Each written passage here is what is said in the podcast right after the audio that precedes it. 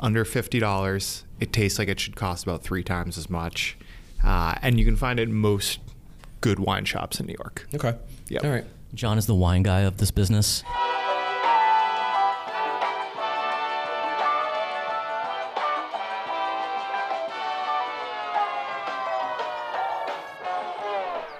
Welcome back to the Brand Boost podcast. I'm sorry for the cold.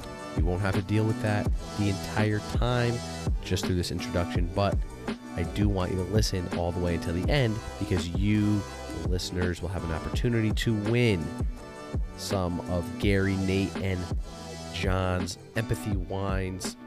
Uh, you'll have to listen to the whole episode though, because John will explain a little bit on what you need to do to make sure you win that. Uh, today's guests joined me. Uh, I actually was in New York City, got the opportunity to sit down with John and Nate, two of Gary Vaynerchuk's business partners in the Empathy Wines project. You may or may not have heard. This is uh, uh, the latest project of Gary Vaynerchuk's where they are delivering $40 bottles of wine, $50 bottles of wine for $20 a bottle. It is also a direct to consumer project. So you get these amazing wines from top tier grape growers. Um, but they're also kind of unsung heroes in the wine world. They're they're not the big names. These are uh, great winemakers that you probably never heard of. And Gary is showing the empathy for the farmer, empathy for you, the uh, buyer, as well by bringing you the best possible value directly to your door. So, John and Nate talk a little bit uh, with me about that before we get into this episode, and you can listen for your chance to win. Uh, one little word from our sponsors. What Nate? What is your back history on in the wine industry? Yeah, so Thirty seconds or less. 30 seconds or less. Oh boy. Uh, so I was interested in wine as like an 18 year old, 18, 19 year old, which is kind of weird. And I randomly stumbled across Wine Library TV that Gary was doing about 10 years ago. and I just sent him a random nerdy email saying, I'm interested in wine. Can I work for you? And he said, Yeah, come out to New Jersey, intern at Wine Library. Two months later, I was in New Jersey, found a dorm room, and uh, now we're here 10 years so, later. So you've been at Wine Library. I've been to Wine Library. I, I've pretty, pretty much lived there for a summer. Okay. Yeah. Wow. That's I mean dedication, right? You need to like you need to put yourself out there. Yeah, so I mean, it's what he said. You know, it was a free internship, or um, found housing that was affordable.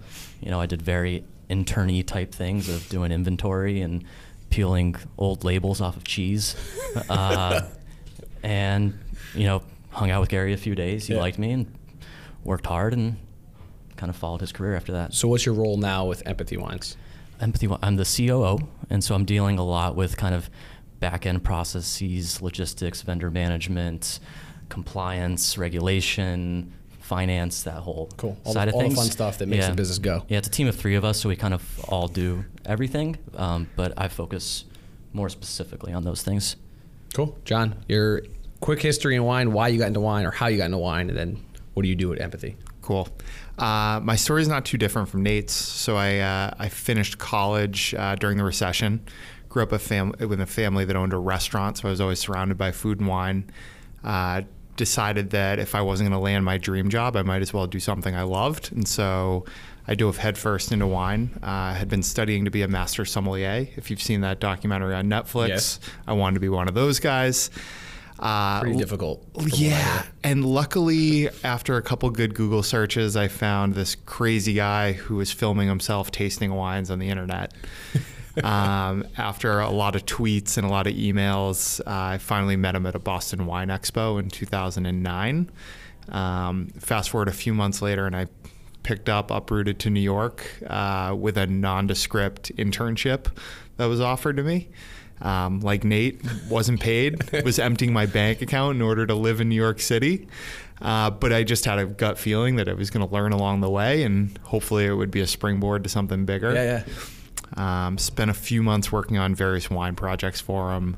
Uh, I'll spare you all the details, but then I've spent the last eight years at VaynerMedia.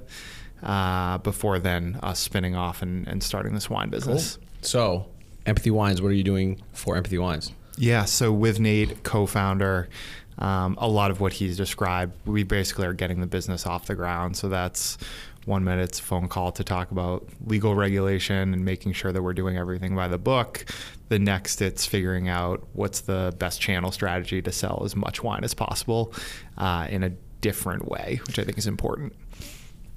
So you decided to start this like a l- little bit different wine company. Uh, doesn't follow the typical model, right, of normal, pr- you know, production of wine and, and and distribution of wine.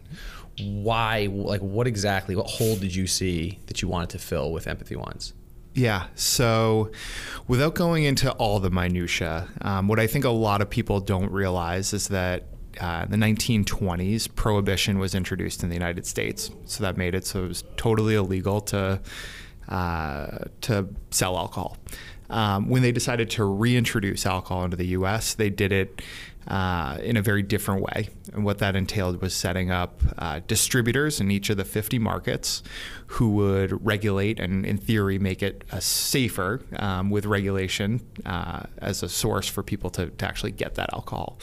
Um, really, fast forward close to 100 years later, what those distributors now do is they serve as an extra pair of hands in the channel uh, that takes the biggest markup along the way before it gets to retailers and wine bars and restaurants, and then ultimately in your glass. Um, we've found a, a, way to circumvent those distributors, uh, and what we've done is save people a whole lot of money in the process. Um, and the way that we're actually producing the wine is not just with the consumer in mind, but it's with the people that actually start at the very beginning. So the grape growers. Um, I think whenever most people pick up a bottle of wine here, they don't really realize how this was made, who sure. are the people behind it, um, where did those grapes come from. Um, and each of those people have a story, and we want to help tell that story. So I've been making wine since I was four years old. Uh, it's family. Uh, we've always not like for sale production for the family. We yeah. we drink it right, and uh, it's always been. But we we never grew enough grapes to crush, so we'd always buy from California or wherever. Yeah. Um, just talk a little bit about the process because you guys have been to these farms to talk about the process. Mm-hmm. How intensive is the process to make? Let's not say one bottle of wine, but one one batch of wine. What is the what is the process that goes through? You know, at the farmer level. Yeah, I mean, kind of at, at the highest of level because we worked on, you know, we were on, I worked at the retail side, John worked kind of on more of a platform side as well as like distribution side. And so we didn't really have much experience at all with the production side of yeah. things. So we've been learning a lot.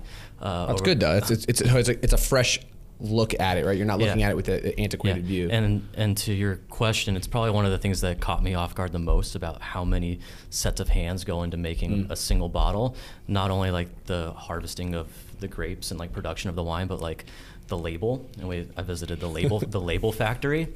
Um, and like the label looks fairly simple, but there was probably 15 different decisions on the label that we had to make yeah. um, to see everyone that works at that facility and all oh, the, yeah. and all the machines that this one label has to go through is crazy. The cork, the bottle, the whole supply chain across a single bottle of wine is a lot of moving pieces to then get it together at the right time, at the right place, mm-hmm. with the wine being as it needs to be, get it in the bottle. It's just a very complex process to get. yeah, and make sure the wine still tastes good when it gets to your glass, 100%, right? 100%. Yeah. My first job out of college was at a label making company who actually makes the labels on your Essentia bottles right there. Uh, right now, but um, it is so intense, and that's just one piece of the puzzle, like you said, yeah. right? That's not even the corking it and, and the actual bottles themselves and whatnot. Um, where where do you think is the most expensive because you guys talk a little. You, you, mentioned you know about logistics and supply chain. where's the most expensive um, piece of that that goes into a bottle of wine? Like, let's just say this is a twenty dollar bottle of wine. Mm-hmm. Break that down for me. Break down that twenty dollars. What is traditionally, and then empathy wines. Tell me how that breaks out. Yeah. So the grape cost is definitely the biggest variable, and it's ultimately uh, one of two big uh, variables in the quality of the wine. Um, so it's worth noting that all of these wines are, are from California. Mm-hmm. Um, where we actually get the grapes from are from places that people listening to this may or may not have heard of. So Lake County, Mendocino, Lodi, Lodi. California, um, really the surrounding Napa Valley area. Mm-hmm. Um, and what we've been able to do is find some of the best vineyard sites and the best grape growers in those lesser known regions. Um, partner with them to source our grapes and help market their personal stories. Um, and what we're excited about is the quality of those grapes is super high. I would say just as high as many of the top vineyards in Napa Valley and Sonoma. It's just that people don't know about them. And so because of that, we're able to provide a cost savings, right? Right. Like they don't have the name brand that Napa Valley has. And as a result, we don't necess- necessarily have to pay as much for the grapes. We just had this conversation this morning over breakfast about branding, right? Commodities, and this cup of coffee cost me fifty cents, but mm-hmm. Starbucks or any other insert, you know, coffee brand here mm-hmm. because of marketing costs. Mm-hmm. So uh, yeah, I I mean, marketing is you pay for marketing. Yeah, it. it's brand. It's all about brand. Um, and then I would say the the other variable, uh, aside from the grapes themselves, is going to be the winemaking. So once they come off the vine, you have to nurture them and treat them right, and put give them the right treatment in order for it to to yield a great bottle of wine. Otherwise, it turns to vinegar. Um, we're really excited. Yeah. also useful. also place good in a different way. Not in the glass though. Yeah, you probably don't want to spend, you know, 240 on a case of vinegar, but Yeah, Yeah. That's true. Um, so aside from uh, really doing a ton of homework and meeting with a lot of different potential grape growing partners, um, we also spent a lot of time on the production side. Um, so we landed a great partner, uh, a guy named John Wilkinson of uh, Bin to Bottle. Is the name of his company. Um, his business is quite literally helping people uh, make their wine at his facilities. Um, and so uh, he's worked with some great names over the years. He himself is an awesome entrepreneur. He has a great backstory. he was on the he was on the cover of uh, 1999, some month in 1999 Entrepreneur magazine. Oh, really? He um he brought the you know like the sumo suits, like the big Yeah, yeah, yeah. wrestling suits. Yeah. He like brought those into America. it's crazy. It was a crazy There was story. there was enough demand for that to bring to Like, America. Or he saw the demand and, and That is brought so them into. America. Yeah. So he landed the cover of Entrepreneur magazine. and then he went to bottle making. Is it bottle making? uh, winemaking. Oh, Yeah. winemaking. Oh, Yeah. you said he. Okay, so he facilitates the production of wine for any consumer.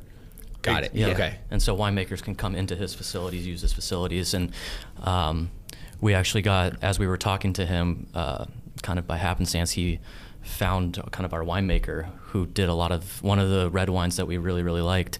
Um, he made that wine in a previous life when he did the high end wines at Kendall Jackson. Oh, Yeah, so it was kind of like a perfect fit for us. He's been there. He's he's been in that industry for quite a bit. Yeah, our winemaker's been in it for his entire career, um, and so he he's overseeing the process of all the red, white, and rosé. Um, but the red, we're really excited about. So empathy wines, the red. So you're more excited about the red than I'm most excited about the white. Um, I think what we're doing is really cool with the white. Right. I think it's a lot of different grapes that people haven't tried before. Okay. Um, in a bottle, I think it's going to be really tasty. and they're all blends, right? yes, they're all Okay, blends. They're all blended. Um, I am a club empathy member. We signed up. Thank you. Signed up day one, like the minute you guys launched, because I said, you know what, it, listen, it's got to be good, right? Um, we've been the we've been uh, what is it, Club Gary for from Wine Library. We've had that Nice. forever, and like he's never sent a bad bottle. So I was like, all right, well, it can't be bad, right? And if it is, like, what did I really spend? So that's the way I looked at it. Yeah. You're gonna I, like it. I was excited about it. Um, first coming out is the rosé The rosé, in February. February, March, Okay. 2019. How, So how did you guys decide to? All right, you, let's go. Let's just go to the launch time. Uh, you decide to launch with uh, red blend, rosé, white, rosé, white, red. Sorry. Yep. Uh, what was the you know like what made you decide to do that? How was how did you know that was the demand? I know rosé is kind of hot right now, but like what exactly went into that? Give me the thought process that went behind launching with these specific products rather than I don't know a specific red like a Syrah or a Cabernet. What what like what was that? Yeah. I think we knew we wanted to make uh, a wine in each of the primary categories, so rosé, white, and red.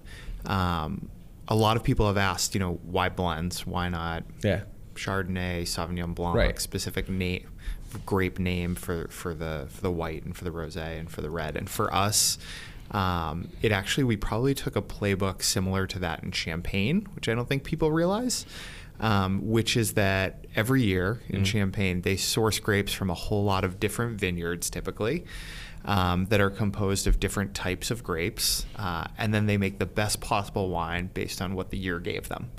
Um, some vineyards are going to be better in one year than the next. Um, certain grape types are going to have a better year than others, depending on the vintage. Um, and for us, we said, how do we consistently year over year make the best possible product? And it's by following that same playbook. It's certain vineyards in certain years are going to be better. We want to make sure that we showcase that vineyard. Um, and in the following year, it's going to be a different one. Um, and so we want to be able to ultimately let the winemaking play a big part in it um, to, to put together the best possible wine every year. So the blends really blends shouldn't get as bad a rap as sometimes they do. Definitely not. Yeah. If I so if there was any wine I had to have in my aside from empathy, of course, um, in in my wine cellar, what am I looking at? Just should I stock it full of re- uh, blends, or am I looking at specific grapes? So I think it depends on the person. Depends on where they are in their like quote unquote wine journey. Um, I think it's the best way if you're just cutting your teeth and getting into wine is to taste a lot of different things and start identifying the wines that you really liked, what you don't like, um, and then ultimately you'll start to be able to like hone your personal Sure. palate. Um, I think in general, if there are like certain wines that um, people are going to get familiar with, I'd say it's the textbook names. So So your Merlots, your Cabernets, Sauvignon Blanc, whatever Yeah. those kind of things. Okay, Yeah, just exactly. whatever whatever you hear, you kind of go after, right? Yep, start there. Um, somebody had asked, they had sent me a message, and I, I gotta look it up now. Wow, that's all right. I kind of remembered the gist of it. Um, they had asked me, you know, ask them, find out what wine I should start drinking. And I was like, well, what do you mean? I was like, that's such a vague question. What, do you mean, what wine you start drinking? I know nothing Empathy about wines. Um, I was like the guy. So they, so I furthered the conversation, and I got out of them. They've never had wine before. They have zero clue, like no palate for it, nothing. Like they don't have any idea, and they want to know what wine, like if there was any specific wines they should look for as like a starter, complete starter. Noob knows nothing about it, like couldn't tell you notes, hints of anything. Um, I, I had kind of an in-depth conversation with this person. I was like, "Yo, really, you need to get a lesson on wine first of all." but um, where should they be? Like, what should someone like a complete noob look for in a wine? How do they know what to like? How do they know? How does that? How do you, you know, touch on that palate? Yeah, it's so I think it's good to start with other foods and drinks and things that they enjoy because Yeah. that can even be an indicator of the types of wines they should try. Um, so if you know when I ask them what's your favorite type of fruit, if they say I like citrus fruits and I don't like tropical fruits, right away that gives me an indicator of okay they might like this, whereas maybe they should steer away from this.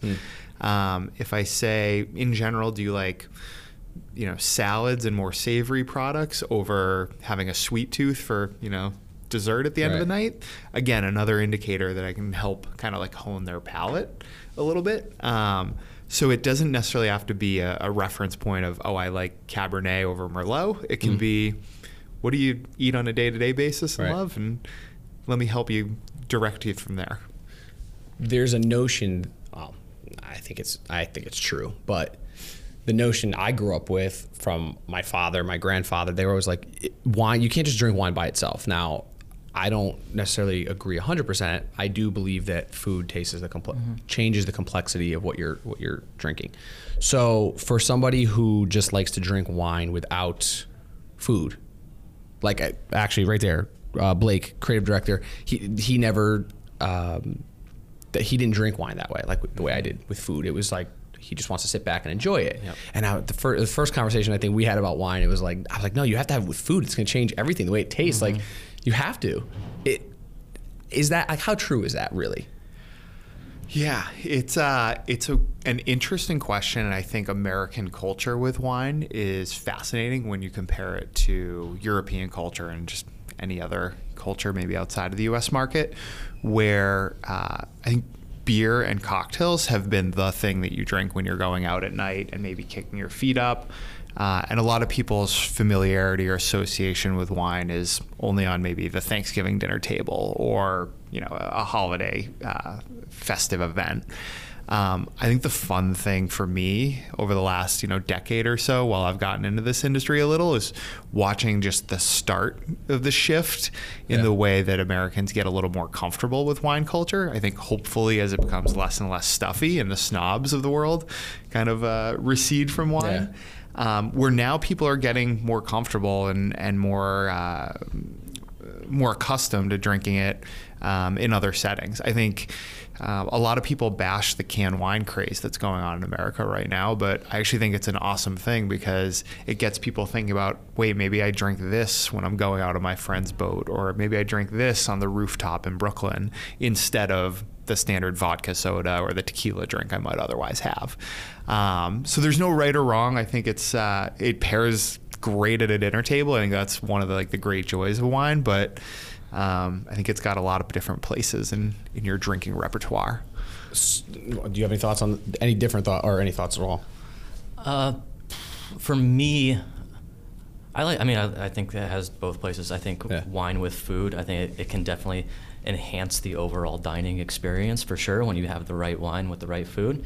Um, but I'm, I'm a big fan of just opening up a bottle and having a glass without food. I think you just again have to find kind of the right wine for that. Like you don't want a super heavily extracted big, you know, Right. nap, Napa cab drinking by yourself. But um, it- you know, if I'll open a Russian River Valley Pinot, um, which is delicious, which is way, delicious, which is delicious. My wine library shipment. Um, then I think that's great to pop and pour and just have a have a glass and watch a movie. So I think that's just all dependent on what kind of wine there is, Yeah. what you're eating, and I think they both have their places. what do you kick back with? Is that is that the one you, you kick back with?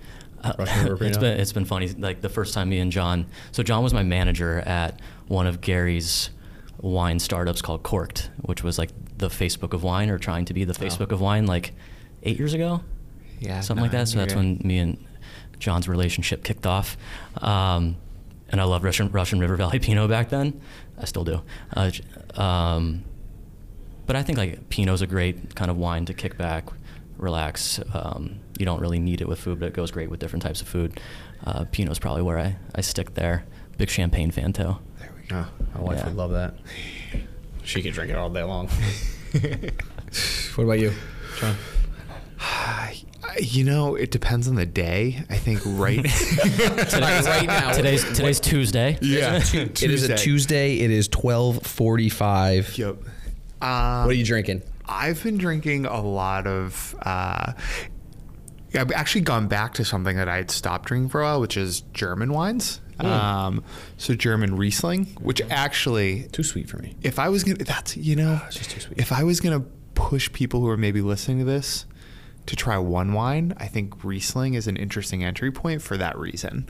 I think Americans tend to have a little bit of a sweeter palate. Mm. I think it's a good entryway, and yet uh, the wines are very serious. So Just as you like the German culture. very exactly, We were in Berlin. It was very serious. very serious. They take Sweet yet serious.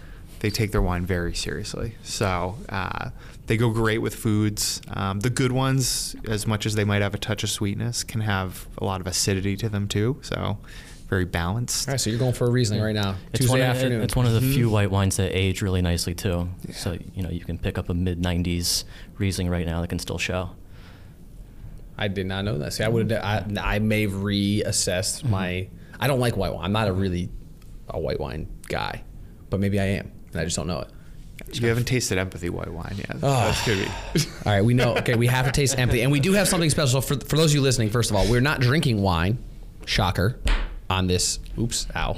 Um, we're not drinking wine on this episode. Unfortunately, these guys have to work, but we do have something special later, right? That John will talk about uh, for you listening. Do something fun. Right? We're doing something. We're still doing something fun. I think so. So yeah. we agreed. I like it. I mean, Let's do it. All right, all right. We'll do it. We'll talk about it after. After you're Perfect. good. All right. Um, I still want to ask some questions about wine and food and I don't know everything else Mm-hmm. possible. Uh, I don't know. I just lost my train of thought. I looked at you. Huh? Yeah, oh, okay. All right. Good. Um, when when you guys launched this, we uh, like my wife and I were talking a little bit about it, and we are saying, you know, this is an interesting foray into kind of like this direct consumer. Um, what what's the where's the craze right now with direct? We, there's a lot of I, we're gonna step a little bit away from wine, more about mm-hmm. branding and, and things like that. Uh, this direct consumer craze is huge. Like everybody, not everybody, but there's a lot. You know, we see on Instagram too. There's all these like random brands popping up, like mm-hmm. just they're mostly like Chinese goods that someone's just throwing a brand on and white labeling They make it look really cool, Yep. and then you order. It, you're like, oh man, I got sucked in. That that ad sucked me in. I know because I get tons of boxes at my house, mm-hmm. and it's all like it's always from China. It's like falls apart. I'm like, oh, they sucked me in. What? how- Like, how did you want to stand out from that, or how did how did you choose to say like we don't want to just be any random direct consumer brand that doesn't really care about their product. I know the name of the you know the name of the brand is empathy, but like in a in an environment you know in a world right now where you can really label yourself as anything, mm-hmm. how do you choose to stand out like truly stand out from the re- you know from the crowd? Yeah, I mean, I think for us and kind of what Gary's done his whole career too is, is storytelling and actually telling the story behind the wines and how we did it. Um, you know, I think when we were thinking about this brand and actually how to do it and bring it to life, you know, we could have gone the route of buying bulk juice on the market and putting it in a bottle and slapping our label on it and going just the complete marketing paid media side of things and Yeah. customer acquisition and buy bulk juice and build a build a brand that way Right.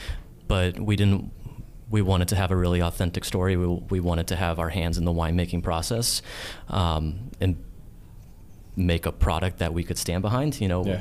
we are saying it's a th- 35 40 45 dollar bottle of wine depending what liquor store you're shopping at and we're going to ship it to you for 20 dollars to your door and we needed to have the story behind it and the actual the actual data behind it to support that. And so it was important for us to not just be a DTC brand that, you know, makes a quick buck on Instagram, Right. but built something that we can stand behind and tell that story and produce a lot of content behind that story.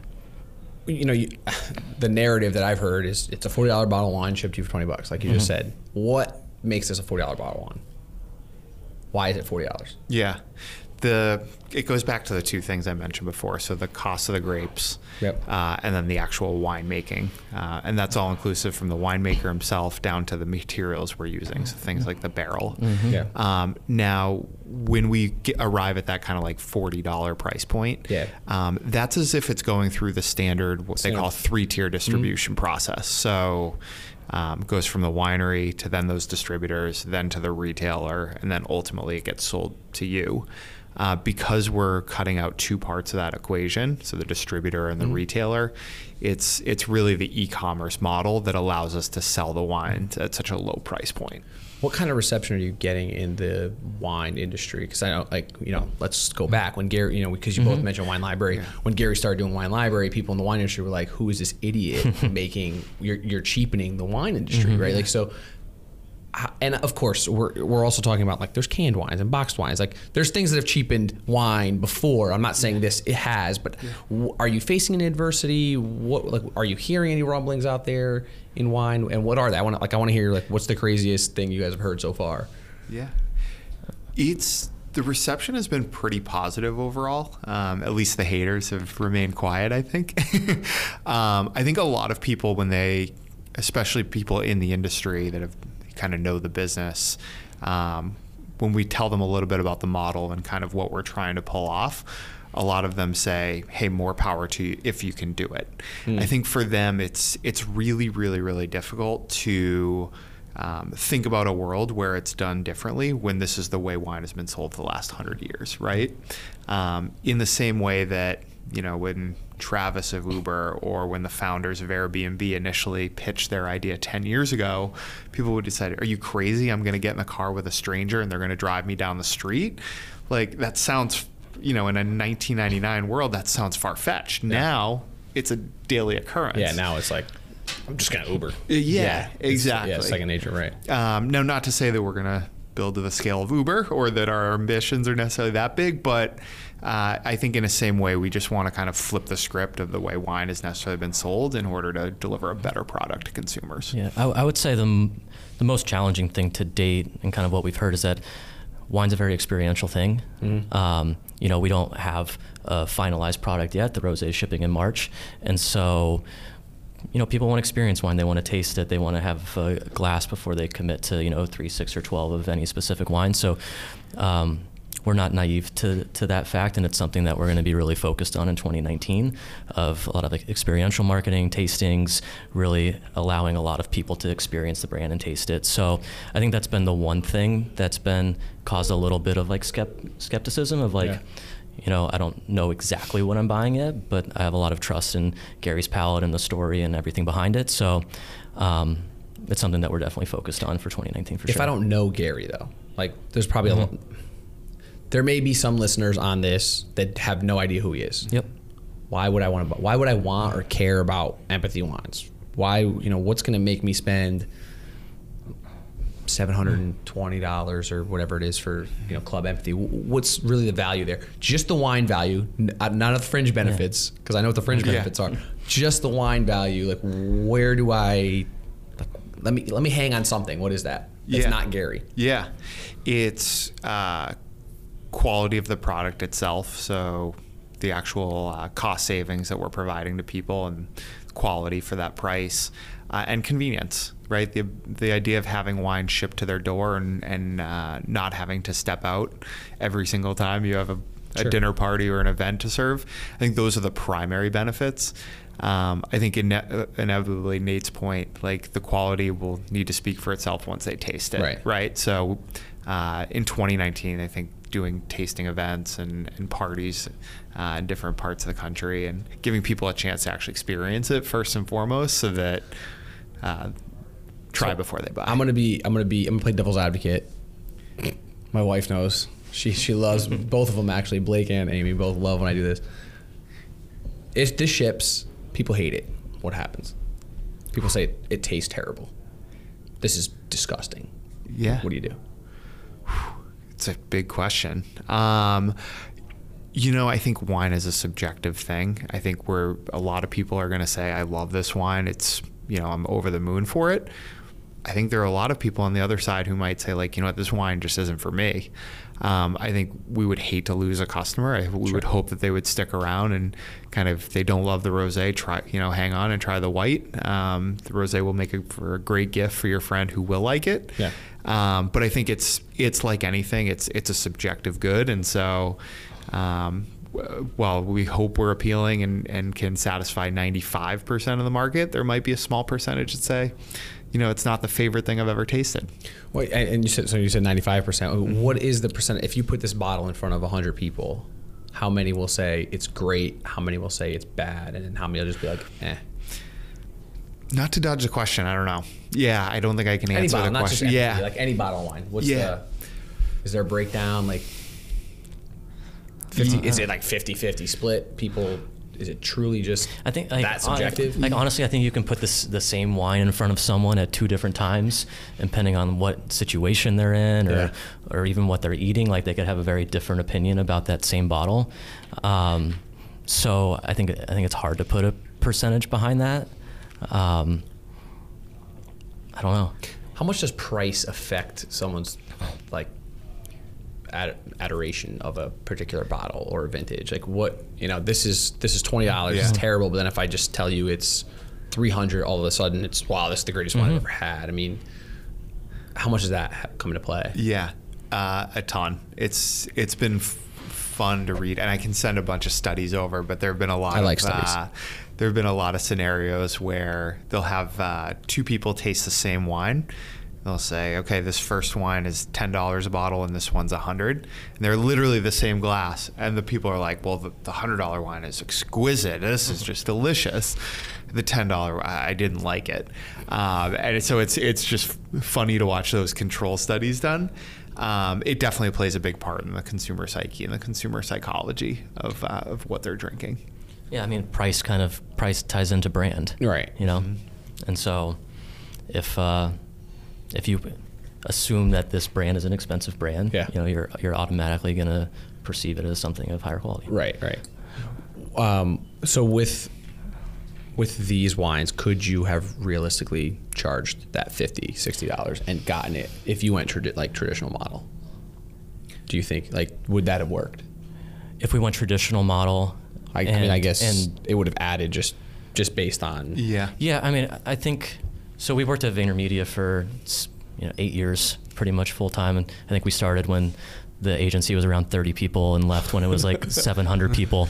So we've seen a ton of growth, and what we saw with a lot of brands and just where the marketplace was going was a lot of huge Fortune 100, 500 brands wanted to get more into this direct-to-consumer world Yeah. as all these smaller niche brands were coming up, and it's something where you know, me, John, and Gary were like, we can do this. Like, why don't we do this in a in a field where we all have some passion and expertise in?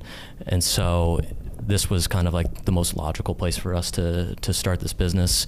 Um, and it really wasn't like we we had a lot of thought behind the twenty dollar price point and what we wanted Sure. that to be. We kind of saw there was like probably two different groups. Again, we're not naive to the fact most wine, I think over ninety percent of wine in America is bought for under like thirteen dollars a bottle or something along those lines. So a huge part of the market is under that $13, $12 a bottle. What we really wanted to do was say, you know, this is a $35, $40 bottle of wine. If you can spend, you know, five, six more dollars a bottle, you'll have that huge hmm. kind of delta of quality that we're getting you. And then on the other side of the spectrum, you know, if you're a super premium wine drinker, which is defined as what over for 40 a bottle, Yeah. like the super premium Right. field, that you know we're making a wine that you could pop and pour at any kind of um, dinner event or party, or have a really quality house wine that you can rely on. That again is that forty dollar quality that you can again save you know twenty bucks a bottle. Okay. On so those are kind of the two different things where we intentionally chose that twenty dollar price point and worked back from that of how can we make a $40 bottle of wine using the grapes and the processes and everything around the winemaking to get it to them for 20 bucks. Cool. So you got that, that that's a perfect price point. Uh, last question before I go into a quick little uh, uh, user user uh, ask questions, and then and then we'll talk about our uh, little surprise we have for everyone. Um, could a traditional winery, any of the Napa, could they go to this model? Like, how easy would it be for them to go to this model and undercut their own product? Yeah. So you worked on the distributor side of things, so you Yeah. know this one. It's not to remove myself from wine specifically, but I'll say with consumer packaged goods in general. So, all of the VaynerMedia clients from Unilever and Mondelez, right down to the wineries in Yeah. Napa Valley, there's enormous channel conflict for them. So, the second where uh, a big name Napa Valley producer starts to try to offset its sales and, and sell more DTC, the second those retailers and distributors are going to get very frustrated with them, right? And they'll say, Cool, you don't want to sell as much of your wine to me after I've been a great partner to you all these years. Well, I'm going to go work with the other winery down the street. And so for them, it becomes channel conflict. For us, by starting exclusively direct to consumer and not partnering with any of those other retailers or wholesalers, um, we kind of have the leverage where we Yeah. can say, we, we have a direct relationship with the consumer. Um, it allows us to make the best possible wine and sell it at the price that we think reasonable, um, rather than having to get into those politics. Yeah. Um, it's something that we see with all of these Fortune 500s that try to say, I w- I don't want to be so reliant on Walmart and Walgreens and Target, and I want to sell DTC. And it starts to burn a lot of bridges with Right. those big buyers And, of theirs. and wineries are trying to learn how to sell more DTC. It's more money in their pocket because the the price they're selling their wine direct to consumer is the suggested retail price that you'll see in a lot of stores around the country.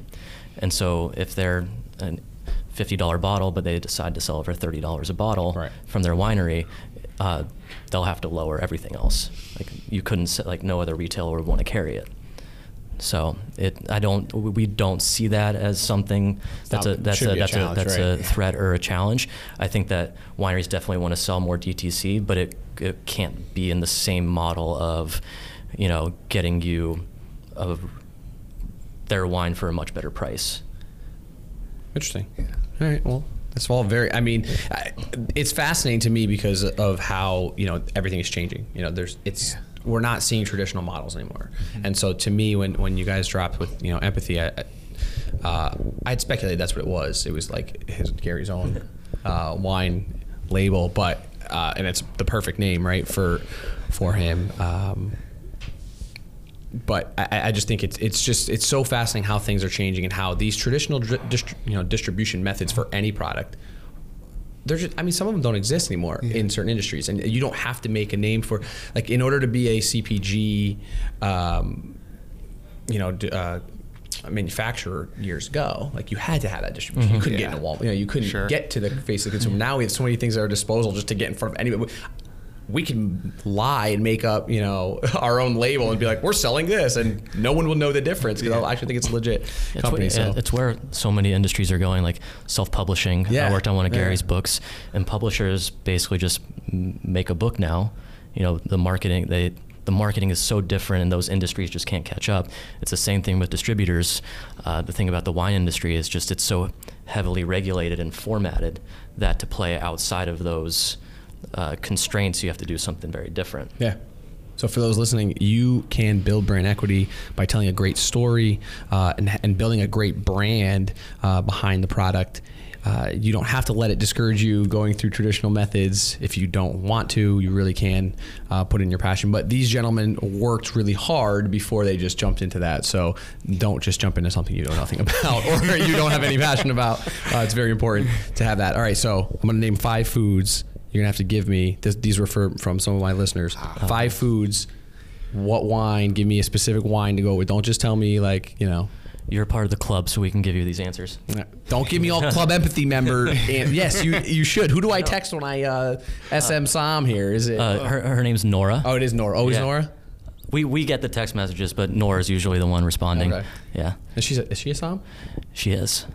Yeah. Spent a lot of time at 11 Madison Park, uh, the Lobster Club, Maialino, so some of Okay. New York's top restaurants. She got some legit recommendations. I, I, she- I had she knows her I stuff. texted her about first Thanksgiving wine, and she gave me some good recommendations. So nice. Awesome. All right, first French fries. French fries. I sound like a broken record here, but this would Champagne. be yeah, this would be my death. In fact, it would be my deathbed meal. Would be a plate of French fries and a bottle of champagne. All right, which bot- what champagne then? Uh, if oh, specific champagne, Yeah. 1996 Krug Clos du Mesnil.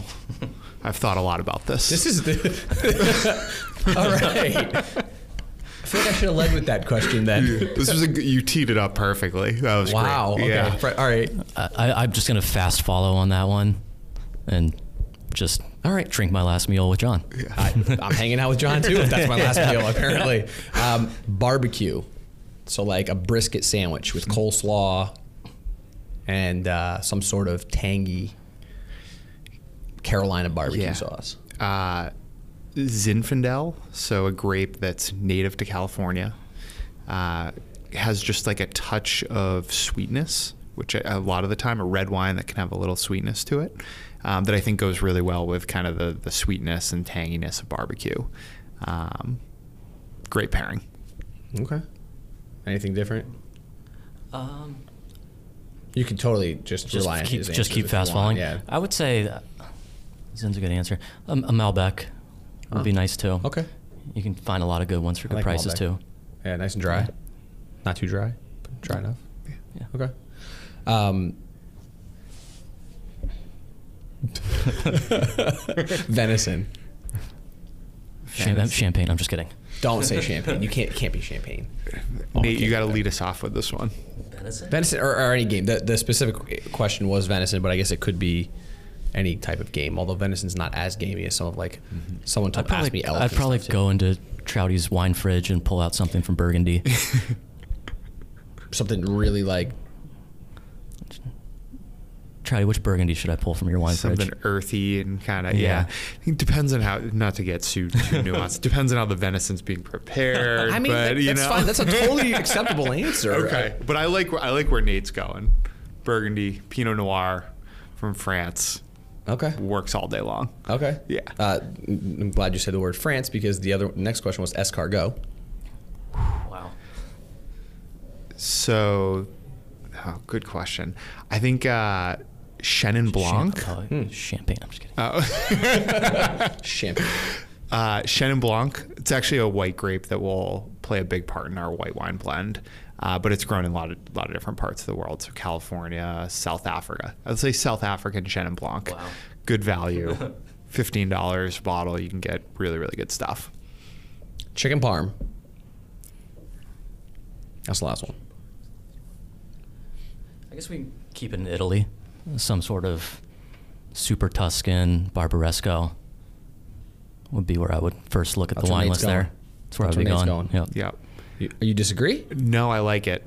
I like his first answer. I think Brunello and or Chianti Classico would be great. Sangiovese. If Okay. it grows together, it goes together. That's a good rule of thumb. Ah, I like that. If it grows together, it goes together. Yep.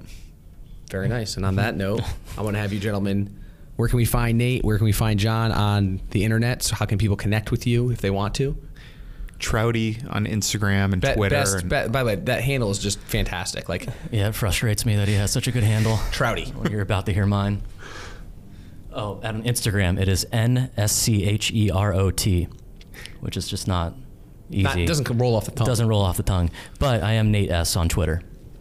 What am I drinking with trout? If I'm if I want to uh, have some trout on my plate, what am I Are drinking? you're drinking with trout or you're no, no, eating no, not with trout. I'm I'm I am having a meal, a plate, and on my plate is trout. Oh, interesting. Um, he can't answer, so he can't say champagne. Trouty says champagne.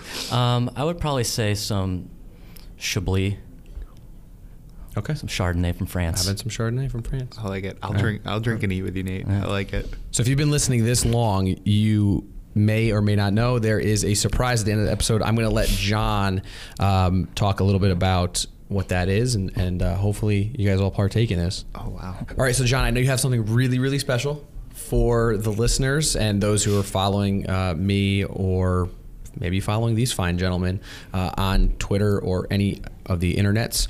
Uh, and if you like wine, you might want to listen up. If you want to give gifts, listen up. John, take it away.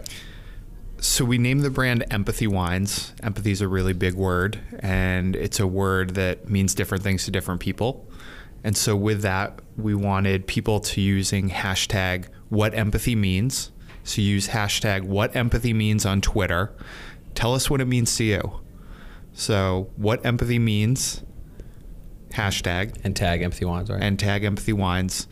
We're going to pick the three best tweets and give them a three pack subscription of our first year of wines. so if you want to go ahead. Oh, oh yeah. Sound effects. Yeah. Shh.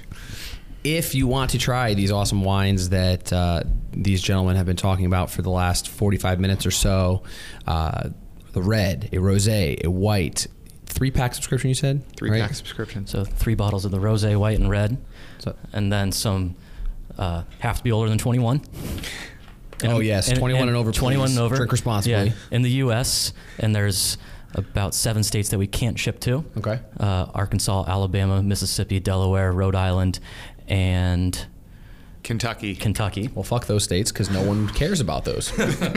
Uh, and so winners will, Sorry. need to be, winners will need to be over 21 and have a shipping address not in one of those states. Perfect. All right. So we'll t- select the top three tweets. Hashtag empathy wines, tag empathy wines. Let us know what empathy means to you. Actually, hashtag what empathy means, right? Um, and fi- let's uh, let's do something fun. I want everyone that's listening, of course, unless you're in one of those states and you can't have it anyway.